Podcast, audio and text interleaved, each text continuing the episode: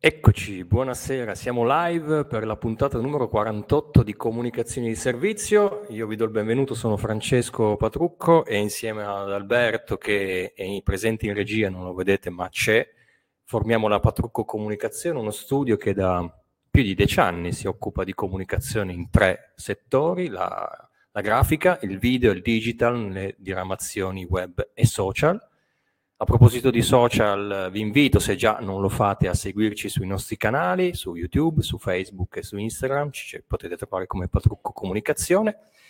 Eh, dicevo, puntata numero 48 ed è la prima del 2022, quindi esordiamo questo terzo anno di dirette con le comunicazioni di servizio con un ospite internazionale, perché eh, lo scopriremo, insomma, è un cittadino del mondo, ha viaggiato per parecchi continenti, lavorato e vissuto.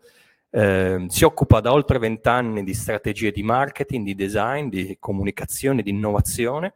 Eh, ha lavorato tra, per, più per, i più importanti brand a livello mondiale.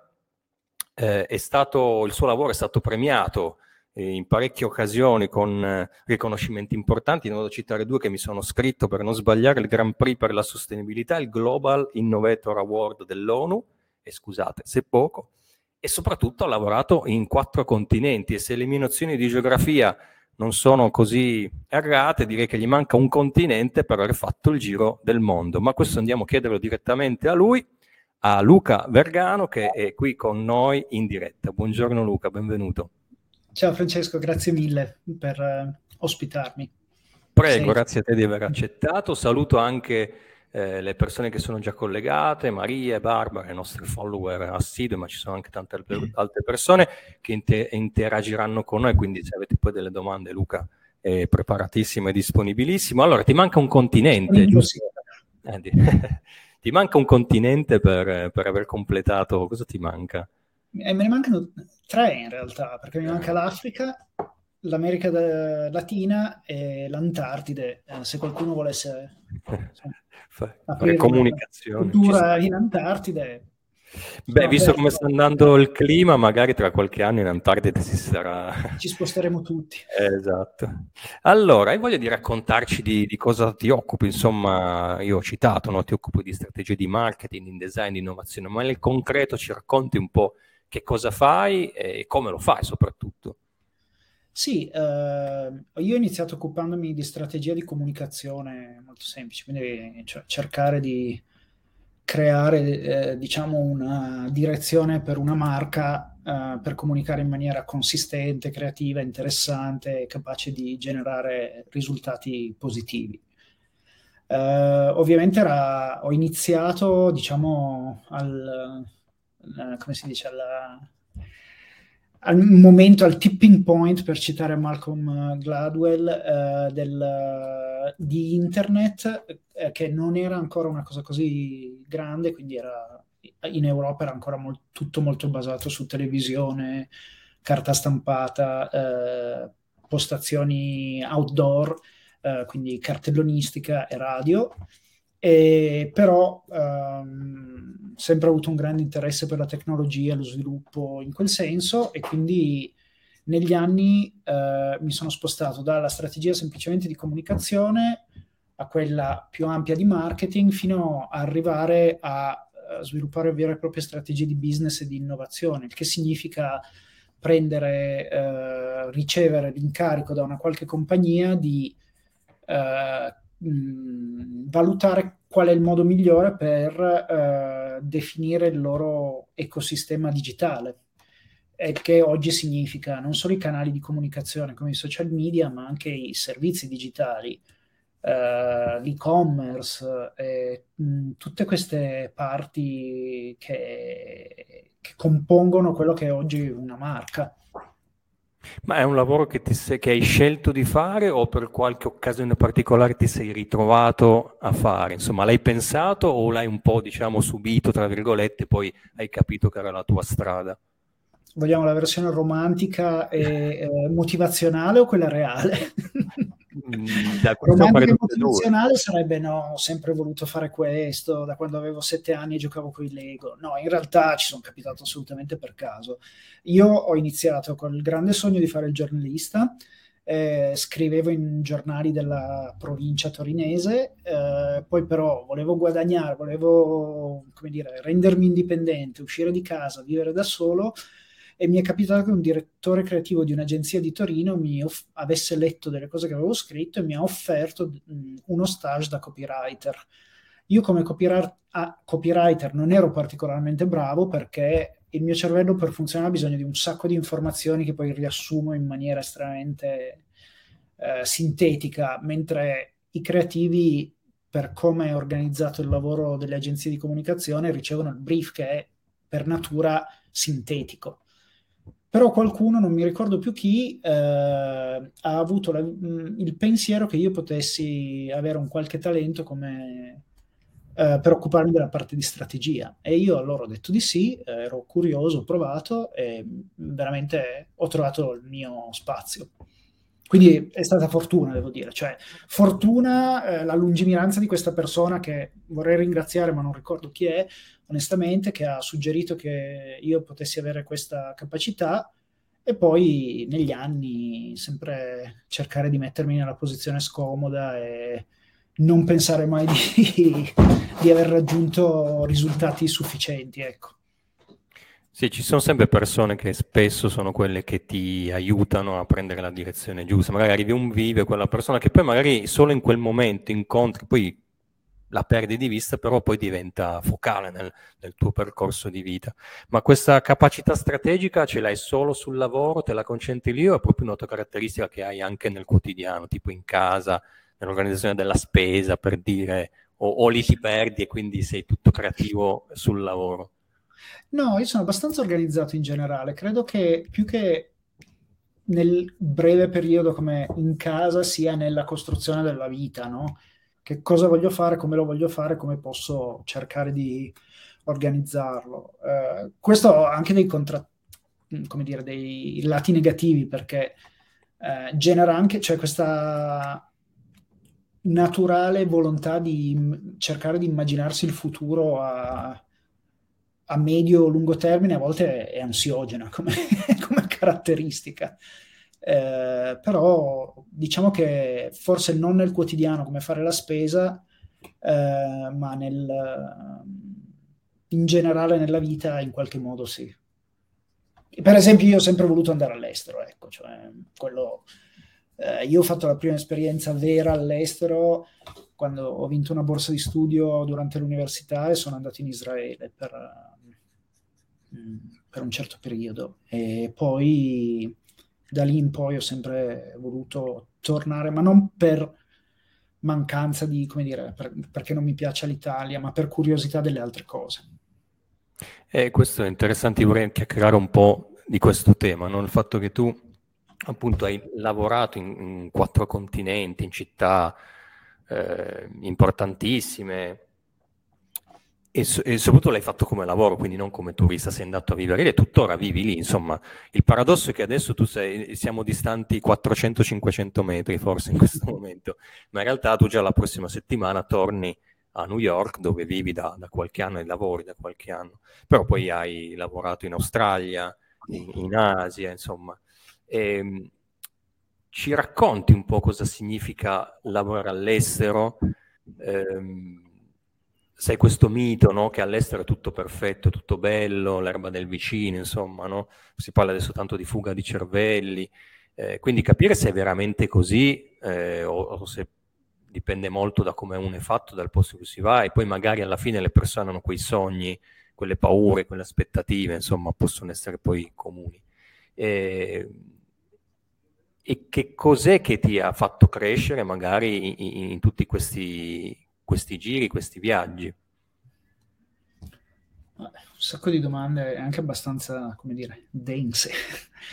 allora, ehm, il mito dell'estero. L'estero è molto diverso, ovviamente. Uh, ci sono dei settori qua in Italia che chiaramente non sono stati nel corso degli ultimi 20-30 anni particolarmente supportati, no? per penso al settore scientifico, al settore della ricerca, al settore della comunicazione, che però essendo privato, secondo me, ci sono degli altri aspetti da considerare, ma in generale capisco la volontà della gente, delle persone di eh, voler andare altrove. secondo me ci sono due temi importanti su questa fuga dei cervelli. Il fatto che, come sempre, si te- e, e, e non so se questa è la cultura ormai di internet, di Twitter, dei 140 caratteri, si tende a ridurre tutto a una linea semplice, no? In realtà, fuga dei cervelli, secondo me, non è un, un uh, come dire, non è un modo giusto di guardare le cose. La ricchezza degli Stati Uniti, che è stata ricchezza fino a qualche anno fa, il penultimo presidente ha cercato di vistosamente di interromperla, ma credo che sia fondante di quel paese, che è un paese i cui successi eh, sono costruiti sul, eh, sull'apertura che ha sempre avuto ai talenti esterni. Eh, da sempre, se guardiamo la seconda guerra mondiale, la crescita degli anni 60, eccetera, eccetera. Più, più, che di fuga di eh, cervelli bisognerebbe cominciare a pensare in termini di attrazione di talenti, cioè chi possiamo portare qua in questo paese, che sia italiano o meno, che ha la capacità di influenzare settori e farli crescere e svilupparli. Uh, purtroppo il tema dell'immigrazione qua viene sempre vissuto solo come immigrazione di basso livello, no? di basso livello socio-economico. Uh, a parte che i, molto spesso in quei, quelli che vengono percepiti di basso livello socio-economico ci sono delle persone con cultura e uh, trascorsi quasi inimmaginabili. Ma il problema non è tenersi in casa le proprie risorse, il problema è lo sca- il, il punto sarebbe lo scambio. Che cosa, di che cosa abbiamo bisogno come paese e che tipo di talenti uh, in quei bisogni possiamo attrarre io la vedo un po', forse ho divagato un po', mi dispiace, però io la vedo no, un po' così. E che cosa ho imparato? Che cosa ho imparato? Ho risposto a tutta la, la prima sì, parte della sì. domanda. Sì, sì, dai. Tanto stiamo eh, chiacchierando, quindi vai, vai sì, ruota no. No, però non voglio sorvolare su punti che magari sono interessanti, che eh, magari qualcuno che ci sta ascoltando uh, trova interessanti. L'altro, che cosa ho imparato? Ho imparato che sono... Um, sono, ci sono realtà estremamente diverse. Io quando sono andato, eh, il mio primo spostamento è stato da Milano a Parigi ed era uno spostamento relativamente comodo, nel senso che io conoscevo Parigi, parlo francese, conoscevo l'azienda per cui andavo a lavorare, conoscevo il mio capo, quindi secondo me l'ho presa un po' sotto gamba e ero consapevole del mio, della mia capacità basata esclusivamente sulla mia esperienza in Italia Ehm, che era stata, voglio dire, avevo avuto un percorso buono e quando sono arrivato al, all'estero in un ambiente più internazionale mi sono reso conto, mi sono preso degli schiaffoni notevoli, eh, nel senso che mi sono reso conto che non ero ancora all'altezza di giocare. Come, come dire, non lo so, per, fare la trita, per usare la trita metafora sportiva, tu sei abituato a giocare a media classifica nella Serie A di basket italiana e hai l'occasione di andare a giocare nell'NBA. Anche l'ultimo dei giocatori NBA è probabilmente 300 o 400 metri più avanti di te e allora devi lavorare duro per riguadagnare quei 300-400 metri. Okay. Quindi quello è la, è, e poi tanto dipende dalla comprensione della cultura, quindi uh, stare zitto, ascoltare e cercare di decodificare il più in fretta possibile le dinamiche sociali e ovviamente poi ci sono dinamiche politiche interne delle aziende eccetera eccetera dettate dalle consuetudini sociali.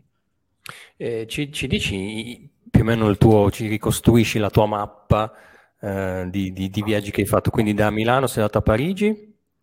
Sono stato a Parigi quasi quattro anni dopodiché Uh, io avevo sempre avuto questa, questo sogno di andare in Asia perché l'Asia uh, era, l'ho sempre trovata estremamente interessante e uh, in particolare la parte dell'estremo oriente, quindi Cina, Corea, Giappone, eh, sud-est asiatico, una fucina di innovazione interessante per una ragione molto semplice, perché eh, siccome sono stati alcuni, la Cina ad esempio, paesi che hanno avuto una carenza infrastrutturale notevole fino al futuro, al passato più recente, hanno dovuto sopperire a quella mancanza infrastrutturale con delle, con delle innovazioni estremamente interessanti, quindi hanno fatto dei salti proprio eh, tipo in Cina non, non, sono mai passati dal personal computer, sono andati dal niente al telefono, allo smartphone e anche le nonnine per strada hanno degli smartphone grossi il doppio del mio e li usano con una fluidità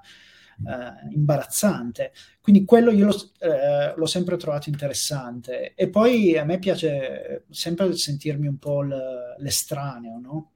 Cioè eh, quello che non è parte del gruppo, non, non so se mi piace, ma mi, ci, mi, sono abituato a quella dinamica e quindi essere un, un occidentale in Asia è senz'altro stata un'esperienza interessante. Mi sono spostato ad Hong Kong, sono stato ad Hong Kong eh, tre anni, che sono stati tre anni molto belli perché la base da Hong Kong comunque prevedeva lavoro in tutta la, in tutta la Cina, quindi opportunità di girarla eh, a tutti i livelli. Le, le, città in Cina sono divise in uh, tier, cioè in um, livelli, no?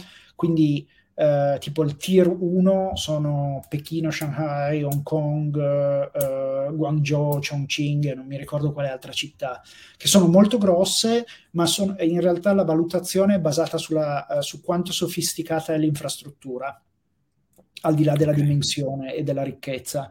E via via scendere, tier 3 sono quelle città rurali, tier 4 proprio i villaggi, che poi magari i villaggi sono, hanno 3 milioni di persone, cioè non, è proprio una dimensione diversa. Però è stato ovviamente molto interessante vedere e confrontarsi con, una, con uno, st- uno stato e una cultura così omogeneo da un certo punto, che viene percepito così omogeneo, ma che in realtà non lo è affatto, e poi di una ricchezza appunto culturale e di una diversità anche di problemi e, e necessità completamente diversa. Ok. Dopo, dopo, Hong Kong mi sono spostato a Singapore perché Hong Kong è un mercato molto piccolo e sempre di più la Cina si sta chiudendo agli occidentali. Nel senso che ovviamente, secondo me in maniera giu- logica, eh, richiedono una conoscenza del cinese assolutamente fluida. E, e, e semplicemente so, c'è una quantità di quelli che si chiamano American Born Chinese, che sono ragazzi amer- o ragazze americane nate e cresciute negli Stati Uniti, però eh, cresciuti in famiglia, famiglia, cinese, quindi che parlano correntemente mandarino, cantonese, eccetera, eccetera, e quindi hanno molte più opportunità perché possono veramente diventare il ponte culturale tra eh, la Cina e, e, gli Stati Uniti, la Cina e l'Europa, eccetera, eccetera.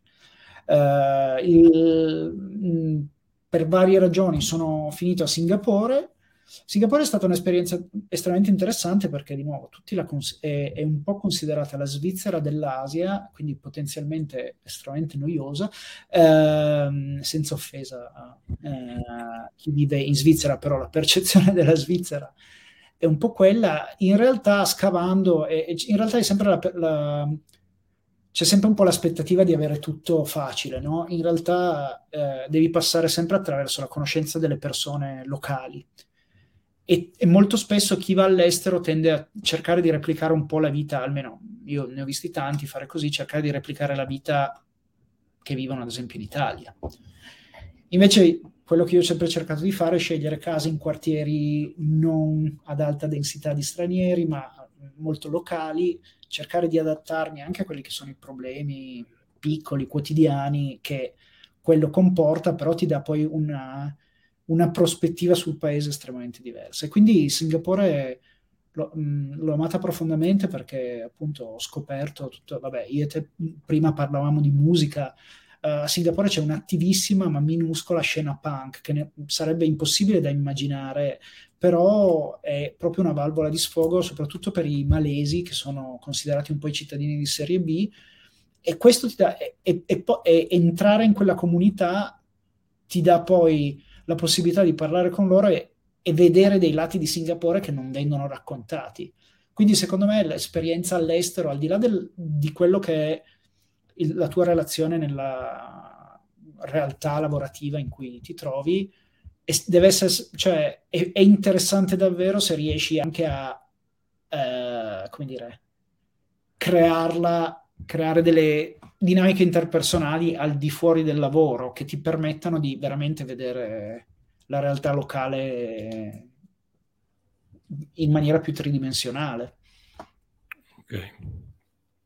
Eh, allora ti fermo nel tour perché devi ancora arrivare a dove sei adesso, però ci sono un paio di domande di saluti che devo fare perché Allora c'è una, una, persona, Davide, che ti dice Vergano for President, Luca Cassano, che c'è, che ci è riuscito, lui vive in Svizzera. Esatto. abbiamo scoperto che un amico a offendere un amico. è un amico comune, abbiamo scoperto, e non, e non, possiamo neanche dire che Torino piccola, il mondo è piccolo, perché in questo caso veramente le, le sinergie sono pazzesche. Poi saluto Davide, che è un eh, fotografo molto rinomato qui in Italia e dice devo troppo partecipare stasera, viva l'Asi, infatti stavamo proprio parlando di quello. E, ehm, e, poi due domande. Prima ancora però dico questo, anche nel, nella tua scelta le strategie sono venute fuori, tu sei uno strategist e quindi anche nel dire io vado ad abitare non nel quartiere più europeo, tra virgolette, ma dove c'è più eh, la popolazione locale, a mischiarmi un po' di più è appunto una strategia, insomma. E allora c'è, rimanendo in tema di paesi, Chiara che ti chiede con quale paese l'impatto è stato più problematico? Allora, eh, con, Fran- con, Parigi, per, eh, come dicevo, per probabilmente una certa arroganza mia. La, il pensiero di arrivare lì e di essere già padrone della, del territorio, per dirla così. Eh, con l'Australia. Eh, L'Australia, che è stato il passaggio dopo Singapore, l'Australia proprio non mi è piaciuta e infatti dopo un anno me ne sono andato. Um, non vi raccomando. Dove eri, scusa? In che città? Eh, a Melbourne a Melbourne. Non vi raccomando di fare due traslochi intercontinentali in un anno. È una disciplina olimpica a sé, praticamente. eh, però è stata... Mm, non lo so, è sempre difficile adattare, non adattarsi, ma... Allora, mettiamo positivo. Io trovo molto più facile adattarsi a paesi che sono completamente estranei quando tu arrivi in Cina, quando tu arrivi a Singapore, comunque per quanto, uh, come dire, um, edulcorata ad esempio Singapore sia, è sempre Asia, no? E, ed è chiara qual è la differenza, no? è visibile immediatamente nell'infrastruttura, nelle case, nella gente, in tutto quanto. Eh, e quello ti rende, se hai fatto quella scelta, a parer mio, ti rende estremamente aperto, perché sai che non sai a cosa vai incontro, quindi Uh, L'Australia, che da un certo punto di vista è più simile a noi, no? perché comunque è uno, è uno strano misto di Inghilterra e Europa dal punto di vista architettonico, infrastrutturale delle città, in realtà poi si è rivelata con una cultura abbastanza, eh, probabilmente avrei dovuto immaginarlo, ma isolata e, e quindi eh, molto chiusa gli australiani che ho conosciuto in altre parti del mondo sono eh, alcuni grandi amici, molto simpatici, persone con cui è assolutamente strepitoso passare del tempo. In Australia è stato più faticoso, ma in realtà non è, cioè, non, voglio dire, non è un'accusa, nel senso io immagino se uno straniero arrivasse di colpo, fosse catapultato di colpo a Torino, per come siamo noi torinesi, ma non per come siamo noi torinesi, siccome è una città che non ha una grandissima cultura del, dello straniero che arriva, eh, di nuovo, non l'immigrato, ma che arriva in posi- in, per fare un lavoro temporaneo per un paio d'anni, tre anni, una cosa del genere, tutti noi a Torino abbiamo il nostro circolo di persone con cui siamo cresciuti, con cui abbiamo fam- familiarità e nost- le nostre abitudini e diventa estremamente difficile considerare che qualcuno potrebbe aver bisogno di essere incluso. Certo. Quindi non lo trovo colpa degli australiani, però non è stata un'esperienza particolarmente, come dire, fruttuosa da certi punti di vista. Sì, se, anche io ho sentito questa cosa, non ho assolutamente esperienza, però parlando con qualcuno, è, è il caso di Djokovic che c'è stato nel, nell'ultima, qual, qualche giorno fa, nelle ultime settimane, ha se ne è parlato di, di quel fatto come l'Australia sia molto ehm, eh, respingente eh, a, a, diversi livelli, insomma, è una cosa che è emersa, ne parlavo anche con Amnesty, insomma, ma adesso non, è, non ne so molto, era più un sentito dire, però l'avevo, questa percezione no. c'è. Loro da un lato vogliono tutelare, allora ci sono diversi lati, uno è tutelare un ex- ecosistema mm, è, mm, mostruosamente differente. Eh, quindi portare i gatti i miei gatti lì è stato veramente faticoso e complicato. Um, hanno poi questa... Con, uh, io credo che abbiano questa volontà di far vedere chi comanda un po', quindi nel caso Djokovic eh, io credo che lui abbia fatto un po' il furbo, il, il governo federale australiano ha detto no, poi ci sono state, l'Australia è un po' caotica anche sempre, quindi c'è stato lo Stato di Victoria, che è lo Stato dove c'erano gli Open, che ha detto no, però, allora si è creato casino.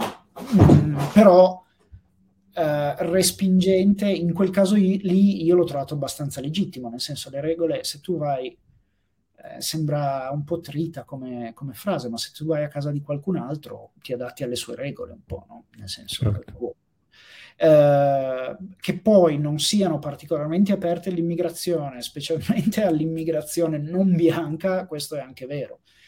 Uh, proprio ieri era uh, Australia uh, Anzac Day, che è il giorno, o oh no, Australia Day, non mi ricordo più, comunque una festività estremamente focalizzata sulla Australia bianca e questo crea sulla parte bianca dell'Australia. Questo crea dei dibattiti incredibili perché ovviamente la parte aborigena è completamente dimenticata. Io mi ricordo per un nostro cliente uh, quando ero là, quindi quattro anni fa, avevamo proposto, questo era un cliente, eh, si occupava, era una delle più grosse birre, eh, aziende di birra australiane, quindi insomma eh, i volumi consumati sono importanti e l'azienda è importante.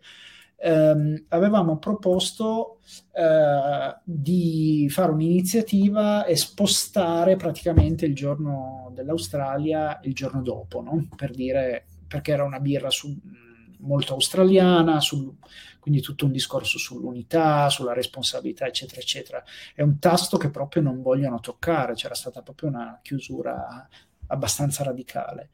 Eh, quindi in quel senso sì, è un paese abbastanza che deve fare ancora diciamo, i conti un po' con certe parti della sua storia, ma come tutti, non che noi non dobbiamo. Un episodio che mi viene in mente sulla, sulla tutela che vogliono avere rispetto alla loro alla natura, al loro ecosistema e di una mia amica che aveva spedito dei semi di una pianta comunissima che qua penso tipo, non so se è un geranio, una rosa, quindi una roba li aveva spediti a questa sua amica che vive in Australia e li avevano, la, proprio, non so, dalla dogana, li hanno rispediti indietro con tanto di lettere in cui spiegavano che non può entrare nulla perché appunto per l'ecosistema, lì ovviamente tutto eh, tra, tra, piante animali, lì c'è proprio una roba che non, non immaginiamo neanche, però eh, mi aveva ah, colpito quando... questa cosa. Soprattutto anche la modalità, no? che avevano risposto, spiegato, rimandato indietro, avevano potuto semplicemente cestinare, invece i, I, grandi controlli che tu passi quando arrivi sono quelli, ma ti compo- controllano le suole delle scarpe per vedere che tu non stia portando...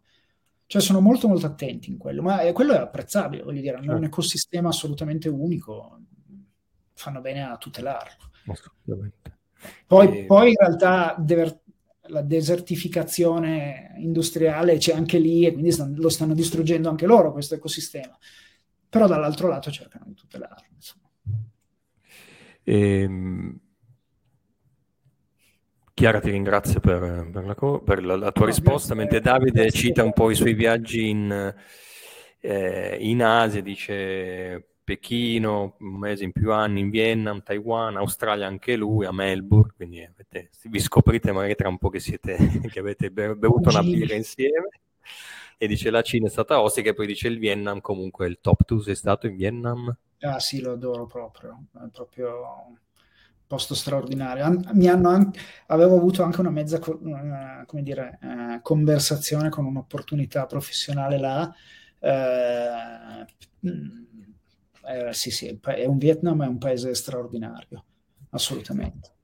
E dopo, quindi ripercorrendo il tuo tour in giro per il mondo, il tuo tour lavorativo, dopo Melbourne ti sposti in... E sono arrivato negli Stati Uniti, a New York. Direttamente qui. E adesso vivi a Brooklyn, giusto? Quindi hai scelto un, un quartiere appunto sempre non, eh, non, non, non, comune, insomma, dove ci sono molti... No, in realtà Brooklyn ormai, a parte che ci sono zone estremamente diverse, no? Cioè ci sono ancora zone un po' problematiche, ma sempre meno, ce ne sono un paio. Uh, Brooklyn poi in realtà è grosso come Roma, eh, quindi voglio dire, a livello la quantità di popolazione. Eh, però eh, diciamo che eh, il bello di New York, che mi è, la cosa che mi è sempre piaciuta di New York, io ci avevo già vissuto dopo aver vissuto in Israele, perché per ragioni personali all'epoca in Israele avevo conosciuto una fanciulla che era di New York, quindi mi ero spostato un po' là. Poi finita la storia, ero rientrato in Italia. Eh, eh, nel, la cosa bella di New York è che essendo così densa, eh, in realtà sei molto vicino a tutti quanti, no? Che è stato un problema adesso con uh, la ben nota pandemia.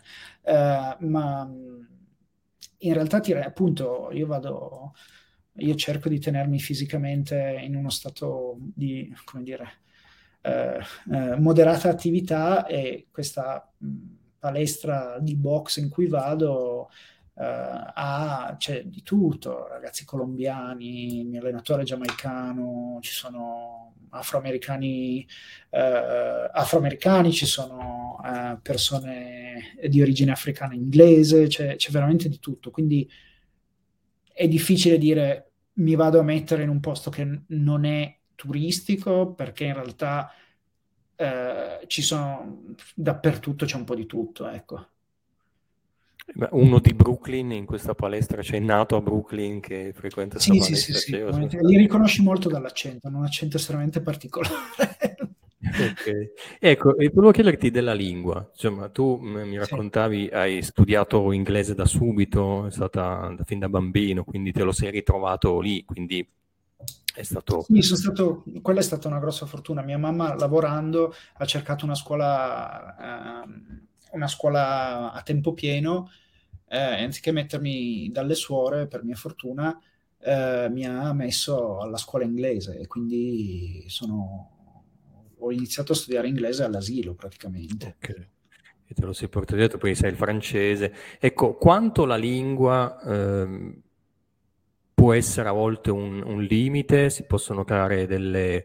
Eh, delle difficoltà, specie in un lavoro in cui tu appunto parli di comunicazione, di strategie, quindi eh, capire che magari quella stessa parola in quella cultura ha un secondo significato che uno magari nella propria lingua non, non immagina neanche. No? Ci sono state delle situazioni di questo tipo, quindi la lingua può essere stato un problema o comunque eh, la comunicazione va oltre la lingua, quindi anche con altri sistemi si è riuscito sempre a interagire, comunicare con, con, le, con i tuoi colleghi, con, con, la committenza, insomma, con i tuoi clienti?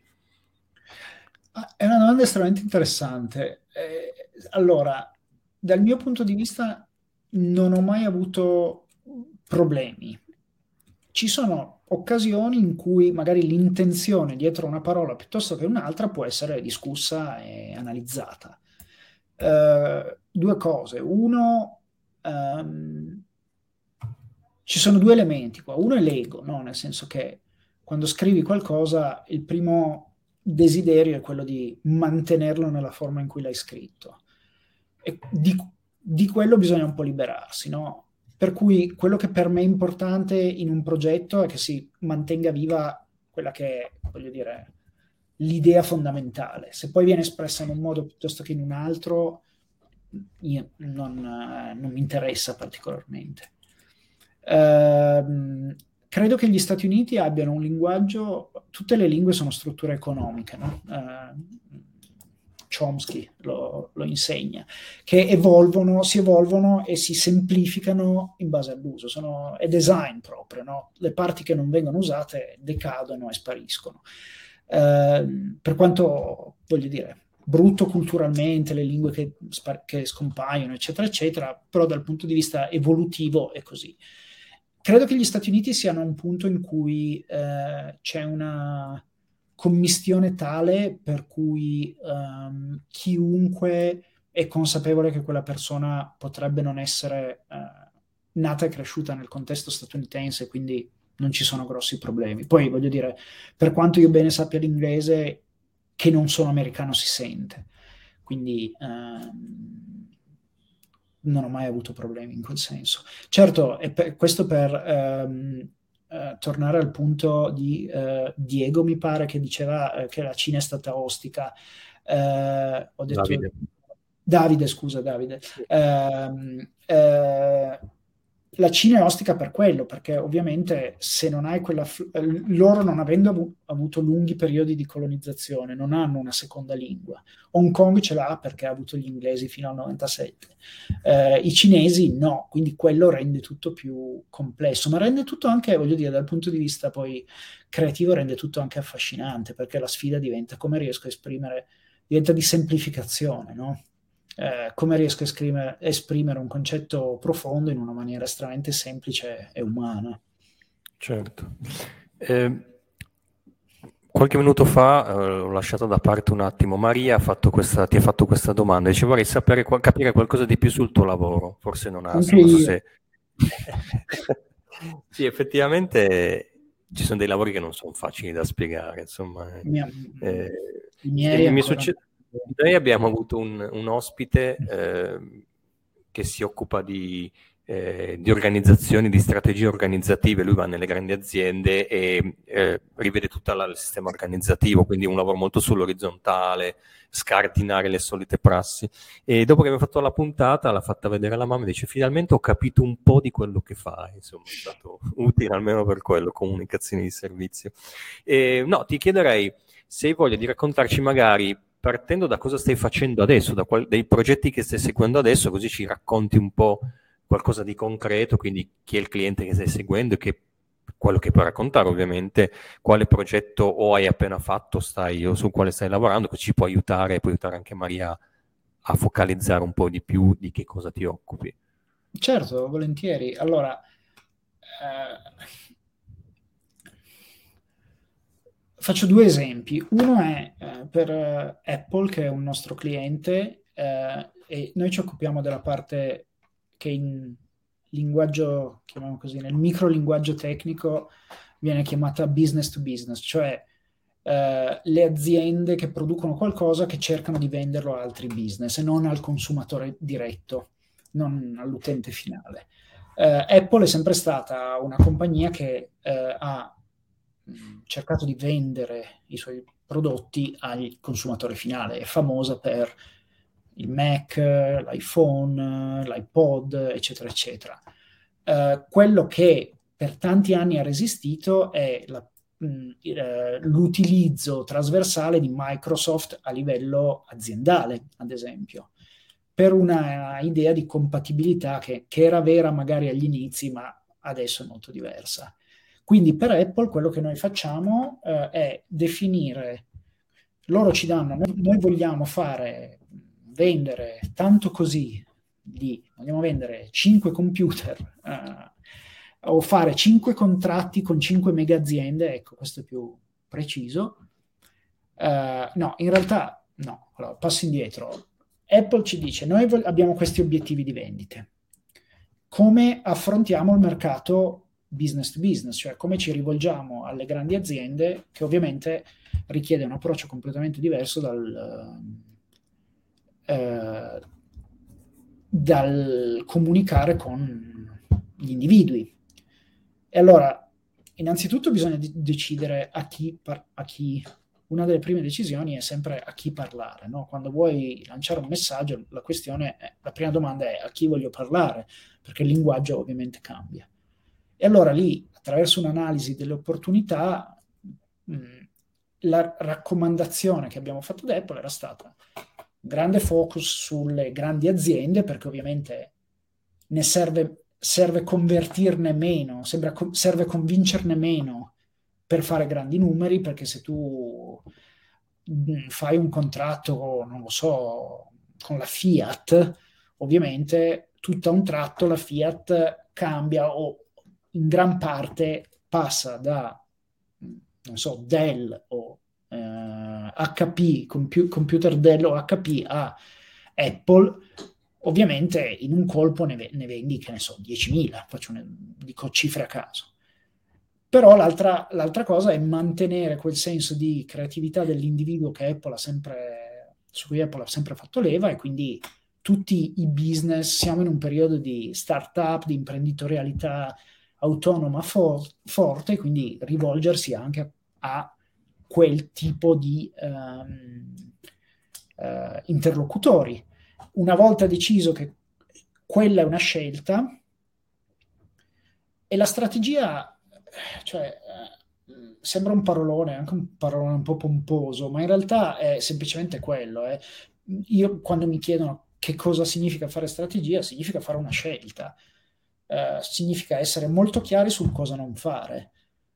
E la domanda se, co- se, un punto di vista è una strategia o no, basta, è semplice, basta provare a dire il contrario. Se è una stupidaggine, non è una strategia. Cioè un sacco di, eh, quando un'azienda dice ah, noi vogliamo essere customer centric, eh, mettere il consumatore al centro, quella non è una strategia, perché se non metti il consumatore al centro non venderai i tuoi prodotti e i tuoi servizi, quindi è abbastanza sciocco. Se invece tu dici eh, io per raggiungere i miei obiettivi voglio parlare a questo e questo, a A e B e non a C e D, quella è una strategia. E poi la seconda parte è come sviluppi quella strategia. Allora, cosa significa parlare ad A e B? Quali sono i canali principali? Quali sono uh, i tipi di messaggi a cui possono essere sensibili, eccetera, eccetera. E poi quello diventa il brief creativo e i creativi lo sviluppano con un concetto, un messaggio, una, eh, diciamo, un, diciamo, che la strategia è lo scheletro e la parte creativa diventa la muscolatura, il, eh, siccome ho appena visto i, Uh, parlavo dei, uh, della, nella cappella di San Severo a Napoli il, tutti i, quei due corpi con tutto il sistema circolatorio consolidato è il sistema circolatorio. Ok che fa funzionare, che, che è alla base, insomma, che fa funzionare tutto. Beh, è, interessante, a me viene... Cioè... Sono stato abbastanza chiaro, eh, Maria, mi rivolgo sì, direttamente. Ma... A parte che hai fatto l'esempio della Fiat e Maria ha lavorato per anni in Fiat, quindi hai azzeccato il riferimento. Lo so perché lo cita spesso questo suo passato e dice lo, lo chiedevo perché volevo riuscire a capire meglio il suo inserimento nei vari paesi in cui hai lavorato. Eh, datemi tu per favore, mi sento già anziano. Eh, no, sì, però prima eh, ti hai dato del tuo perché hai detto vorrei capire qualcosa di più sul eh, tuo lavoro. Quindi. Ok, ok, allora va bene, 50% va bene. eh, il, nei paesi ovviamente quello che richiede poi è quello che è difficile è la sensibilità culturale, perché devi poi decidere quali tipi di attivazioni, messaggi, necessità le persone possano avere eh, e la conoscenza del mercato quella è la parte su cui uno deve lavorare tanto. Quindi comunque è un lavoro eh, di squadra, cioè tu sei, fai parte di un team sì, sì, sì, che porta avanti e, e, e immagino lì la, la, provenienza è internazionale dei tuoi colleghi. Uh, nella, nella, compagnia in cui lavoro adesso, in Elephant, siamo, la metà siamo stranieri e metà sono americani. Okay. Quindi anche lì ci sono tutte queste eh, commistioni di, di culture, di, di, modi di pensare un po' differenti, insomma, che devono poi confluire e, e trovare una sintesi. Sì, sì, sì, per cui ad esempio la, la banalità, io come italiano ho dovuto veramente imparare a non accalorarmi troppo nelle discussioni perché questa è una cosa che sia in Asia che negli Stati Uniti non viene tollerata assolutamente quindi ho mm. dovuto imparare a essere molto zen molto, molto calmo non... perché viene presa molto sul personale mentre per noi non lo è eh, in quel contesto lo viene. Sono interessanti anche perché ti, danno, ti mettono di fronte uno specchio della, di come sei in realtà che a volte non percepisci. Senti, ma quindi è quando tu eh, magari incontri il cliente, io penso ad Apple, quindi stiamo non stiamo parlando proprio del, del, negozietto di prossimità del quartiere, quindi stiamo parlando di un colosso eh, che ha segnato comunque la, la, cultura, il modo di vivere de, degli ultimi anni a livello mondiale. Quindi insomma, mi immagino, quindi tu eh, vi, vi, vi commissionano un, un, lavoro, quindi voi dovete eh, pensare alla strategia, al, poi che si declina in quella comunicazione, in quella scelta di eh, e mi immagino que- come nei film, no? questi incontri in queste enormi eh, sale dove c'è appunto il, il, il, cliente, voi che dovete convincere, è realmente così, quindi immagino anche un, insomma, un lavoro non da poco, insomma, dover convincere e quindi anche un riuscire a stare allo stesso livello, no? non sentirsi troppo piccolino né troppo arrogante dall'altra parte, cioè secondo me lì si gioca tutto e lì è un approccio proprio che uno ha proprio come carattere, no? come quello che va a tirare il rigore rimanendo nel,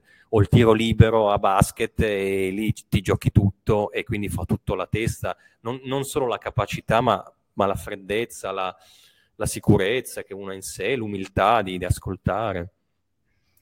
Allora, in realtà la parte più cinematografica, le grandi stanze, così non è che ci sia, nel senso che sempre di più le aziende capiscono il valore del, del, della gestione del, delle risorse, quindi in realtà noi ci interfacciamo con un team di il, il nocciolo, noi siamo 4-5, loro sono 4-5. Okay.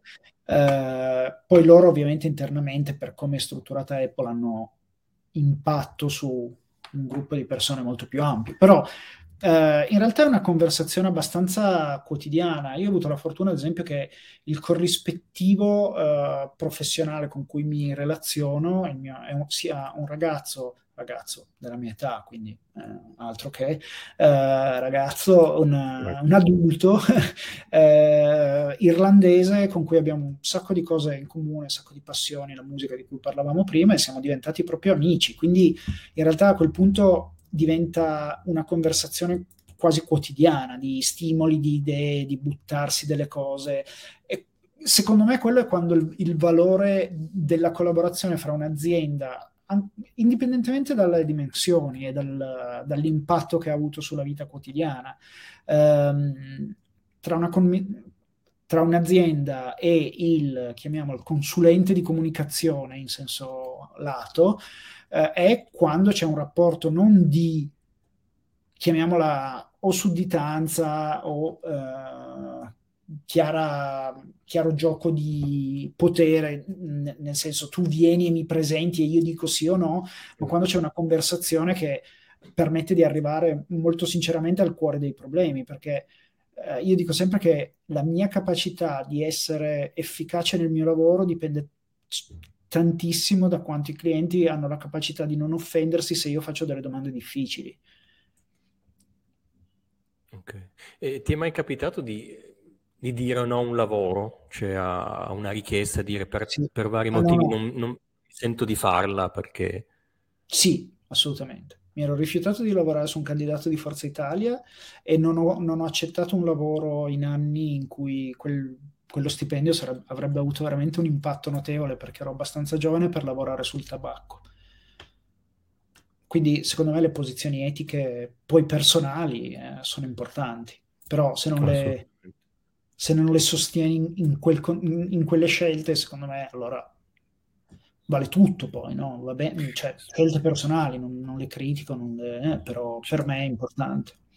No, non è però così scontato che quando ti ritrovi lì magari sei a un passo dal, eh, comunque da avere un riconoscimento, magari economico, di prestigio, e allora uno magari è più disposto a, a scendere a compromessi, insomma, non è così scontato, insomma, quindi eh, eh, lì era, il 2003 mi avevano offerto, che all'epoca erano 2200 euro al mese, che era all'epoca sembra, eh, però proprio un po' perché un po' a livello etico un po' perché l'opportunità, onestamente se fosse stata un'opportunità creativa o come dire eh, interessante non, non, so se mh, non penso di essere un virtuoso, un santo, quindi mi chiedo se eh, sarei stato capace di essere altrettanto come dire, ferreo nella mia decisione, se ci fossero stati degli elementi più interessanti. Uh, ho fatto quella scelta e sono contento di averla fatta. Invece il, lavoro che ti ha um, soddisfatto di più, dici, e que- quella roba lì è stata veramente bella, ho, ho portato a casa un, un, risultato importante proprio per te come, come persona. Ti viene Ma in mente qualcosa? Tanto, eh, questo è lo spostamento grosso che ho fatto, mi occupo sempre meno di comunicazione, sempre di più di service design, cioè della eh, del design di servizi digitali in particolare. Eh, e il, mm, la cosa grossa che abbiamo fatto ultimamente è stato praticamente per questa grossa rete, eh, questa grossa compagnia americana che è la proprietaria di Sky in Europa, per fare un esempio, eh, ha creato questa piattaforma digitale che si chiama Peacock, che è praticamente la loro versione di Netflix però siccome hanno anche la TV live, non solo, Netflix, non solo on demand come Netflix, eh, il problema, il pensare la piattaforma aveva delle problematiche estremamente di- diverse e nuove perché nessuno l'aveva mai fatto, quindi quello è stato molto interessante. L'altra cosa è stato il progetto di, um, come si chiama, uh, che abbiamo fatto con Mars in Australia, The Lion Share, perché quello è stato proprio la capacità di mettere l'industria uh, del, dei prodotti al consumatore in generale davanti, al fa- davanti alle proprie responsabilità. E quindi eh, che siccome il punto di partenza era che mi pare che, non mi ricordo la statistica, ma tipo dal 30 al 40% degli eh, spot televisivi hanno un animale dentro, ma gli animali non vengono pagati come gli attori. Allora è stato di chiedere a queste grandi aziende, e Mars eh, sono stati i primi perché loro hanno una grande int- attenzione al tema ehm, flora, eh, fauna, animali, eccetera, eccetera, siccome fanno tutto il cibo per eh, cani e gatti, eh, chiedere lo 0,5% del, eh, cento del budget media, cioè di quello che devono pagare gli spazi pubblicitari e metterlo in un fondo che l'ONU poi gestisce per uh, smistarlo a uh, diverse situazioni ambientali che ne hanno bisogno. E lì in uh, meno di un anno abbiamo raggiunto i 100 milioni di dollari che ci eravamo proposti di fare in due anni. E quello è quello che è stato premiato, eccetera, eccetera. quella è una soddisfazione perché comunque al di là della comunicazione che è estremamente, o, anche i servizi digitali che sono estremamente transitori, no? impalpabili, lì hai la sensazione di aver contribuito in qualche modo a fare un minimo meno danni, forse. Ok, allora siamo a, superato i 50 minuti di diretta, insomma, eh, il tempo vola quando si chiacchiera e si ascoltano storie interessanti, importanti come la tua. E tu hai parlato, insomma, abbiamo accennato al, ai principi etici, insomma, a, a, non scendere a compromessi, quindi ancora a fare delle scelte dettate un po' dal, dall'etica. E questo mi porta a, a, chiederti di un progetto che hai avviato nel 2020, eh, un progetto di, di, di, responsabilità sociale, insomma, chiamiamolo così, un progetto sociale volto, insomma, non a fare reddito, ma a aiutare gli altri. Ehm, e voglio raccontarci questa, questa esperienza, che però poi ha portato dei risultati non da poco, insomma. Uh, sì, è stata come allora parte del mio vivere all'estero, uh, parte della, delle domande che mi pongo nel vivere all'estero è sempre come posso contribuire in Italia, no? Non, a, non, apprezzo personalmente tanto chi va all'estero e dice ah in Italia fa tutto schifo. Come abbiamo detto prima non è così. Uh, eh, e allora il mio tentativo è sempre stato quello di come, cosa, come posso contribuire o attraverso esperienze, lezioni alle università e così via, o eh, quando è scoppiata la pandemia, ovviamente l'Italia era in uno stato eh, abbastanza, almeno veniva eh, ritratta come in uno stato abbastanza difficile, in una situazione abbastanza difficile dai giornali. Allora mi sono chiesto, ma come si fa a, uh, si, come si può raccogliere un po' di soldi, no? contribuire in qualcosa, in modo anche piccolo, però con la sensazione di aver fatto qualcosa. E eh, questo, arrivare a questo progetto stato, ha avuto due passaggi. Il primo è stato realizzare che il, io vengo venduto eh, nel mio lavoro, la mia consulenza, chiamiamola, viene venduta ai clienti a un costo orario. E se io però voglio andare a fare volontariato, questo mio costo orario, questo mio valore non ha assolutamente senso, non ha assolutamente un corrispettivo. E allora la prima domanda che mi sono fatto è come si possono utilizzare le competenze di persone che hanno dei ruoli importanti in aziende rilevanti o a livello sociale e per questo chiedere uh, un contributo da parte dei donatori proporzionale almeno alle loro competenze.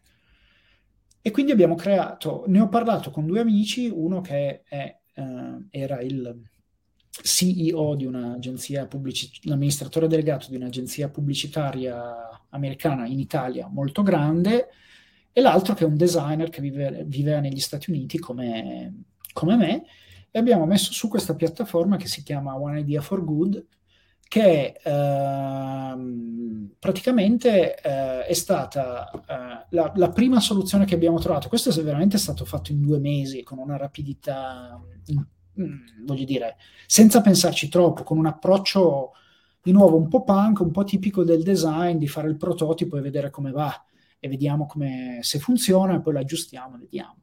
Um, abbiamo praticamente creato un pacchetto di 10 seminari con persone estremamente diverse, c'era un'esperta di cibo a livello sociale, c'era il responsabile delle relazioni sociali di BMW, insomma prospettive estremamente diverse, 10 conferenze, 100 euro il biglietto e la cosa interessante è che quando uh, tu organizzi delle cose di questo genere, uh, la struttura che le organizza ha dei costi e quindi una parte delle donazioni vengono utilizzate per sostenere i conti, costi della struttura che le, eh, che le organizza. Noi, certo. avendo creato questa, questa, questo contenitore diffuso in cui ci si basa su piattaforme internet gratuite, eh, eccetera, eccetera, non abbiamo nessun costo. Quindi al netto delle, dell'IVA siamo riusciti a donare all'UNICEF che eh, il 95% di quelli che sono, che, erano, che sono state le donazioni. In genere si arriva al 40-50% al massimo, quindi è un modello interessante. Forse non que- come è stato strutturato adesso, ma ci stiamo pensando a come, cosa fare in futuro. Uh, e il risultato in un paio di mesi, in un momento in cui comunque tutti secondo me erano un po' stanchi di ascoltare gente che conciona in, uh, su internet, comunque abbiamo tirato su 10.000 euro uh, in un mese e mezzo, quasi due mesi, tutti andati all'UNICEF che per la prima volta aveva una missione in Italia a causa del Covid. Ok. Interessante. Eh, c'è un sito che è oneideaforgood.it, quindi se eh, Quello è, sì, in realtà quel sito lì è soltanto il programma vecchio, quel sito lì verrà poi eh, disconnesso perché sta cambiando un po'. Eh, sono, sto facendo eh, delle, come dire, sono in conversazione con al- delle altre realtà, ci potrebbero, poi sono successe delle cose a livello personale, eh, quindi eh, di uno dei soci, quindi anche la sua esperienza vuole, vogliamo prenderla in considerazione e vedere come sviluppare questa cosa. Però quello che secondo me la lezione interessante di quello è che basta avere un po' di volontà e un'idea e, e si riesce a fare qualcosa, no? Quindi io quello che spero sempre non che non sentirmi dire bravo, ma che qualcun altro di, dica eh, se l'ha fatta quel pirla lì, la posso fare anch'io qualcosa di buono e lo spero. Quello stratega lì, allora posso farlo anch'io. Sì, esatto. Comunque è un progetto in divenire che, che ha, è in sviluppo, quindi non, è, non si è chiuso. Sì, sì, non è chiuso, assolutamente. Mi sono perso eh, il commento di Maria che diceva sei stato chiarissimo rispetto insomma, a raccontare, a spiegare il tuo lavoro. Quindi, eh, io avrei ancora un paio di domande velocissime perché appunto non vorrei andare, siamo quasi a un'oretta di, di chiacchierata, però eh, allora, in questo periodo in Italia si parla tanto di questi giorni del, dell'elezione del presidente, insomma qualcuno dice stanno perdendo tempo, eh, li, in, in, questo momento in cui insomma siamo non messi benissimo, insomma i nostri politici li rappresentano così. Tutto questo per dire, non voglio entrare nel, nel concreto de, della questione perché rischiamo un po' di qualunquismo, di retorica. Io non mi chiedere... Ok. Va bene. Eh, no, per chiederti qual è la percezione dell'Italia che tu hai visto all'estero. Eh, è una percezione positiva, negativa? C'è il solito mito, il solito cliché no? del, del, bel tempo, del, bel ci, del buon cibo, eh, della gente in piazza che si abbraccia o è differente anche a seconda del, dei posti in cui sei stato? Ma secondo me eh, dipende tutto da, dalle relazioni interpersonali. Quindi, se hai avuto l'opportunità come straniero di lavorare con degli italiani e ti sei trovato bene, hai una considerazione degli italiani che va al di là del, uh, dello stereotipo. Se non hai avuto l'opportunità di lavorare con alcun italiano, ti basi sugli stereotipi. Ehm, però in generale c'è una percezione sempre abbastanza aperta e positiva nei nostri confronti, devo dire, cioè uh, per quanto siano stereotipi, tutte le cose di cui parlavi sono comunque elementi che vengono invidiati e, e, secondo me c'è anche un po' il pensiero, se c'è quella qualità di vita, insomma, sti qua proprio tutti pirla di nuovo non devono essere. Ok. E invece una domanda facile facile. Eh, tu eh, sei entrato in contatto con culture diverse, molto diverse, no? ci raccontai appunto dalla Cina, ehm, che ha avuto questa sua storia molto isolata, insomma, senza eh, chi li ha conquistati, insomma, eh, Australia, Europa, Stati Uniti, mondi completamente diversi. Ehm, e li hai vissuti non da turista che mordi e fuggi qualche giorno, qualche settimana, ma di chi ha vissuto e che ha interagito anche nel quotidiano. C'è un qualcosa che, che hai notato che è comune a tutte le persone, cioè magari tutti, tutti noi, indipendentemente da dove viviamo, da che status sociale abbiamo, magari abbiamo quella, quella paura lì, quel sogno lì, quell'ambizione lì. C'è un qualcosa di comune? Mm. Non lo so, non vorrei essere... Dal tuo punto di vista, eh, sei notato. Sì, non vorrei essere banale, sembrare marzullo, dirlo piano piano, sottovoce, sottovoce, però eh, mi, mi, sembra che poi le persone vogliano semplicemente ambiscano a eh, um, un livello di, eh, chiamiamola, sicurezza e felicità eh, umana. Eh, nel senso, tutte le... In tutte le situazioni in cui ho visto persone lottare per stare meglio, quello era il loro desiderio.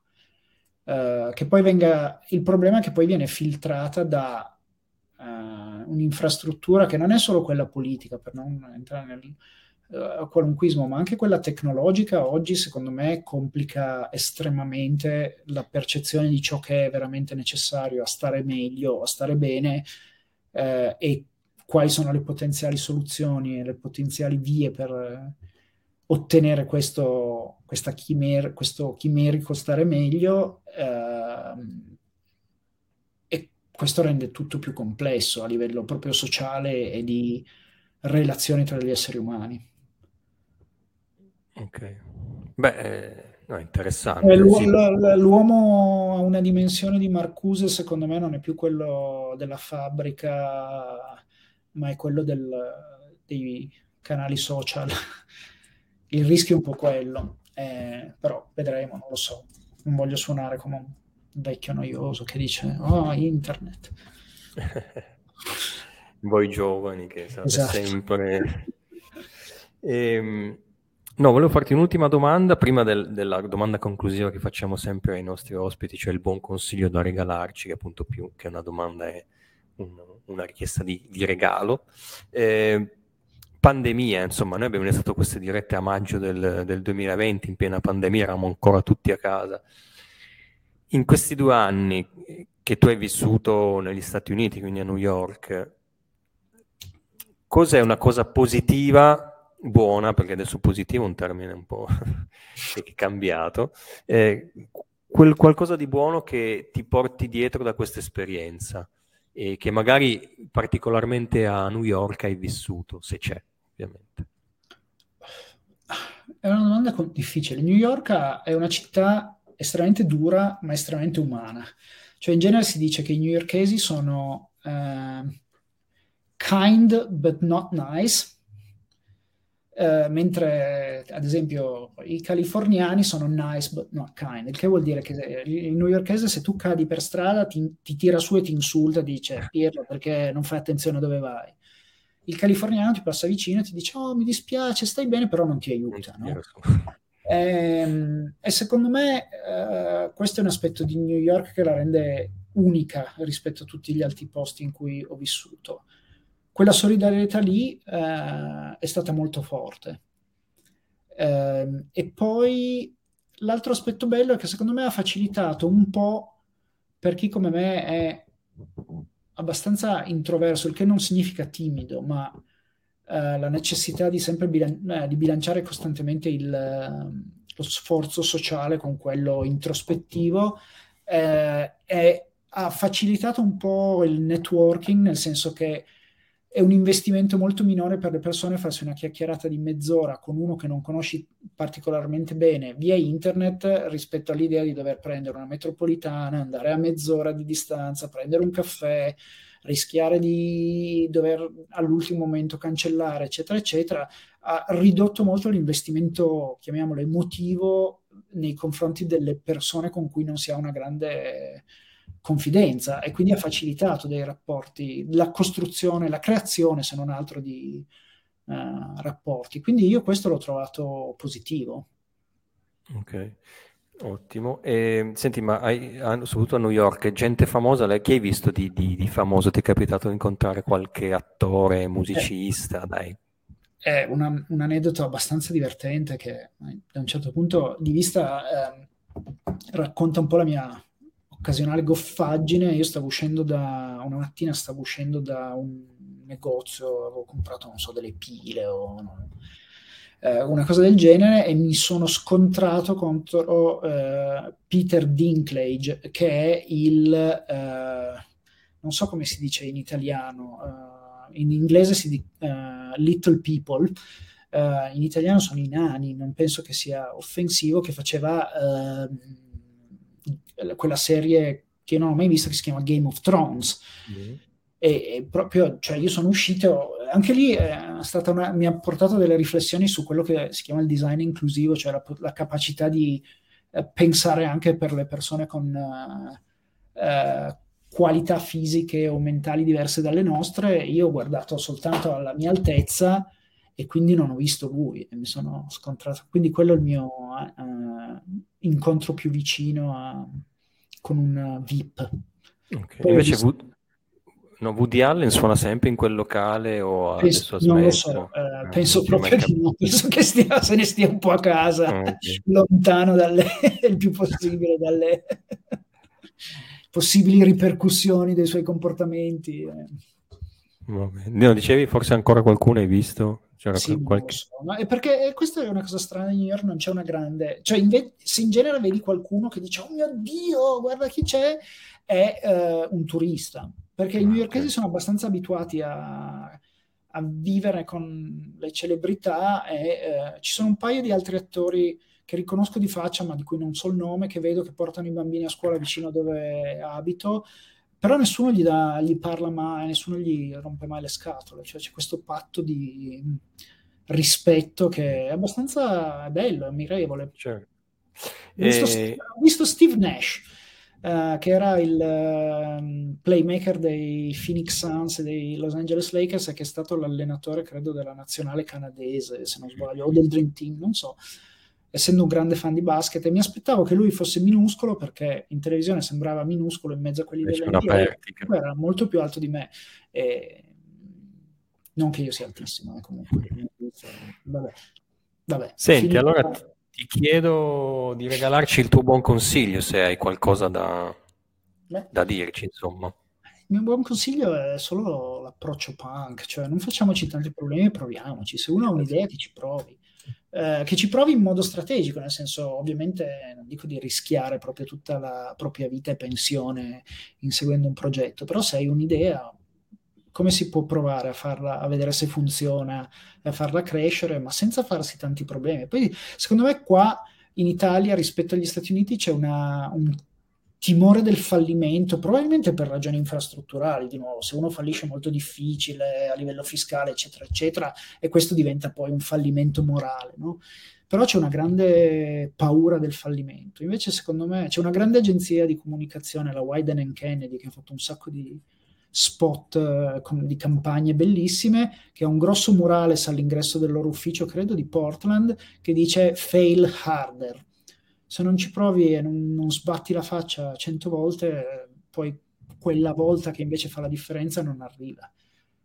Che sia andare a vivere in un'altra città, andare a vivere in un altro continente, provare a cambiare lavoro, provare a fare un progetto che eh, può fare del bene a qualcuno, qualunque che sia mettersi a dipingere, fare la, tazzine di pasta al sale, qualunque cosa, bisogna pensarci tanto alle cose e provarci, secondo me. Grazie, mi piace, mi piace soprattutto questa, eh, questo modo di vedere il fallimento da un punto di vista diverso, che non è la fine di tutto, non è la tragedia, ma è un'occasione per, per ripartire e imparare, insomma, che scon- può essere scontato, ma veramente forse è vero, in Italia il tema del fallimento è proprio una cosa che si vive quasi come uno stigma, un'onta, e poi rialzarsi sì. è più difficile. Eh, allora, grazie, grazie Luca per la, la, chiacchierata, per quello che ci hai raccontato voi, di grazie te. a tutti quelli che eh, hanno fatto ehm, Grazie allora... Davide che mi ha che mi ha paragonato a Cassano perché è sempre stato un nostro grande mito sia per talento calcistico che per attitudine così eh, libera. Cassano che ho letto che da poco è sbarcato su, su Instagram, quindi ci ah, sì, allora così ho letto, non so se fosse una buttata o cosa. Eh, ringrazio chi ci ha seguito e mh, mm, invito appunto chi ci ha seguito, anche chi ci vedrà poi in differita, a seguire Luca ehm, Se volete, sui suoi canali. Io sono effettivamente attivo, però... No, però insomma, eh, abbiamo la slide con, con, tu hai un sito, lucavergano.com, la tua email, sei su LinkedIn e poi come Dadis Luca su, su Instagram. E c'è Davide che dice eh, un commento rispetto a questo tema del fallimento, dice mi raccontavano che negli Stati Uniti se è fallito vieni considerato uno che ha imparato qualcosa. E, esatto, quello diciamo. Sì. Eh, grazie anche Barbara che ci saluta, che è sempre vicina a comunicazione di servizio, ci segue sempre. Grazie Barbara. E, grazie ehm, Barbara, grazie Davide. Prima di, di, chiudere però eh, ti tocca beccarti gli hashtag che io ho segnato eh, insomma della chiacchierata che abbiamo fatto, insomma so che si vedono poco ma io li leggo, abbiamo parlato di strategie, di comunicazione, di estero, di ecosistemi digitali, mi piace un sacco questa parola, di fallimento, di attrazione di talenti, è bella questa cosa, non tanto dire di, eh, di, di geni che se ne vanno, eh, di fuga di cervelli, ma di attrazione di talenti. Quindi sempre vedere la stessa cosa, ma da, un, da un'ottica diversa. Vabbè, la questione della lingua, gli scambi, la Cina, i traslochi internazionali, questa cosa mi ha messo eh. tanta angoscia. Eh, questi di, di, se, avete, se avete domande, eh, in, mm, mandatemi un'email. Questa è, questa è, secondo me si potrebbe aprire non una puntata, ma forse una serie di comunicazioni servizio.